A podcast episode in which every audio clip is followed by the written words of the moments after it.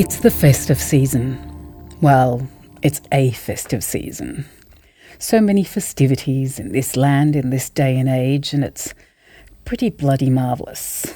But this is my festive season, stretching from the 24th of December with Noche Buena, which is my Christmas on Christmas Eve, all the way through to the 6th of January, Dia de Reyes, the King's Day, as in we three kings of Orient are the Magi, the wise men.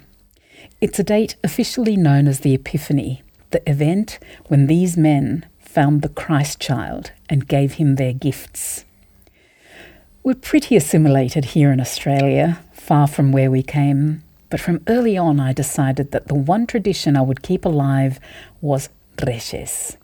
On the night of the 5th of January, children leave out grass and water for the weary camels travelling their endless course to that miraculous birth. And they leave out their shoes.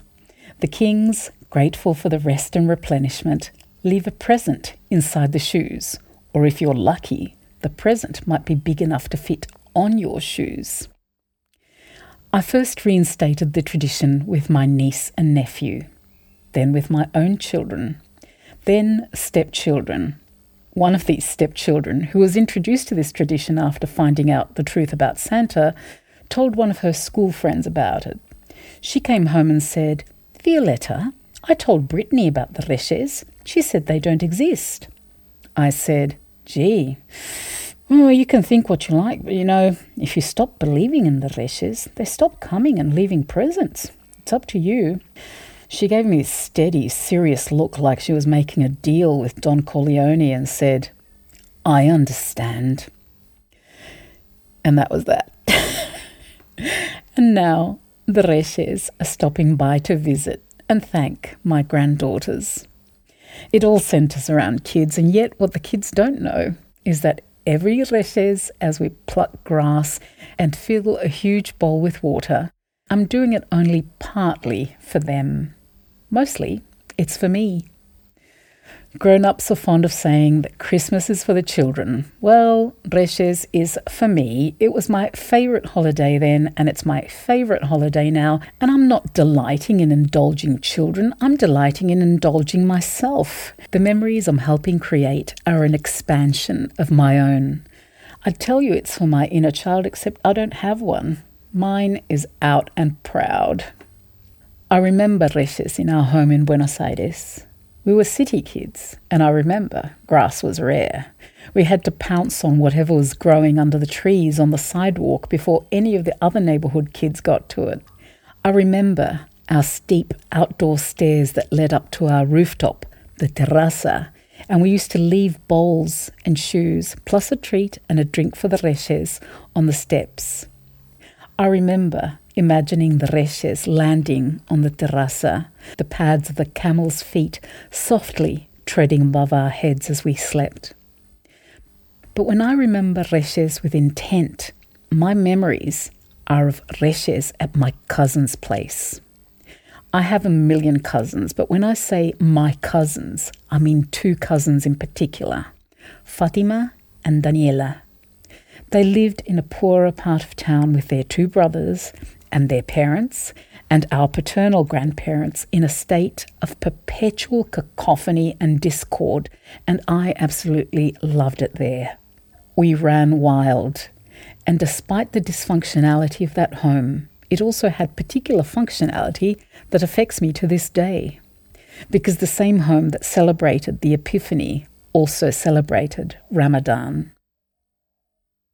My abuela prayed to the Virgin Mary and a host of other saints who are too numerous to name or even remember. And my abuelo prayed five times a day. The two faiths coexisted. Even if Fatima was fond of climbing onto abuelo's back while he prayed and got a horsey ride as he went up and down. I have a quote here. I don't know whether it's one I found or one I made up, but it goes like this. Cousins are the first friends of your life. They are the friends of your childhood, and no one else can understand the craziness of your family like they can. Fatima, born 22 days after me, and Daniela, born a year and 21 days after me, were my first and best friends. And because the three of us always ganged up on the grown ups to plead our case, there was seldom a visit that didn't turn into a sleepover.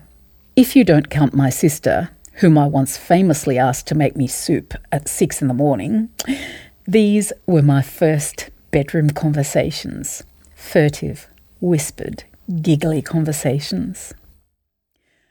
On Reyes morning, one or both of them would crawl into my bed and wake me. The question was always the same Vinieron los Reyes? Did the Reyes come? We whispered furiously so as not to wake the boys on the other side of the room. We debated whether to go outside. Was it too early? Who dared look?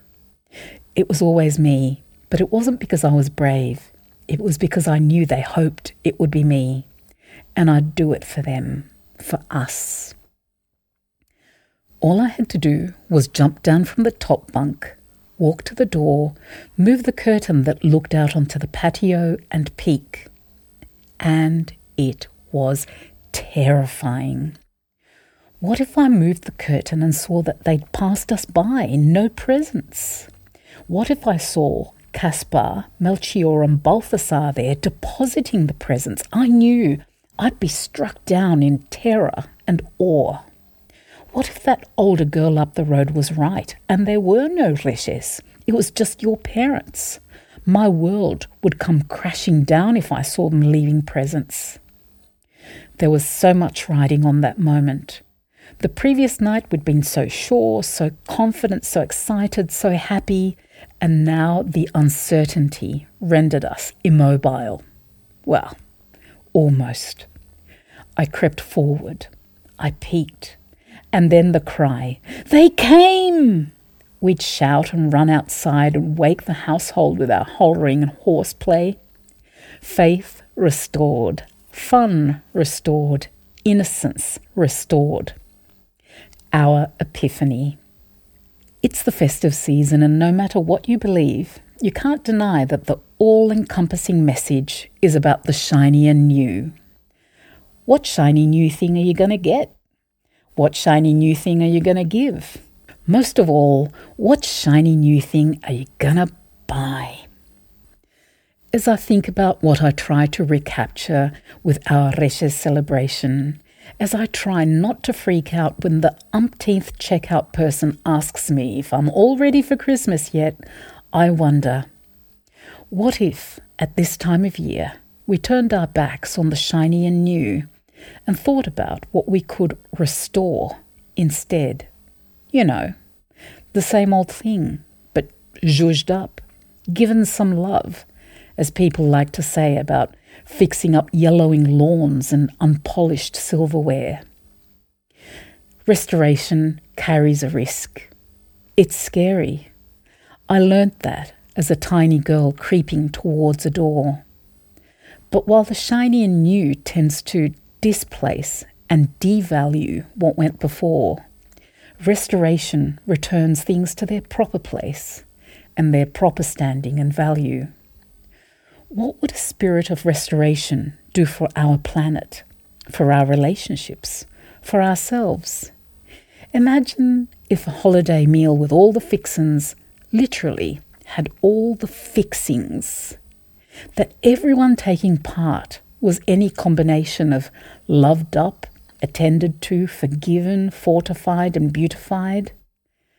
Not necessarily an easy thing or a convenient thing but maybe, like some men setting out in search of what lay under a star half a world away, wise.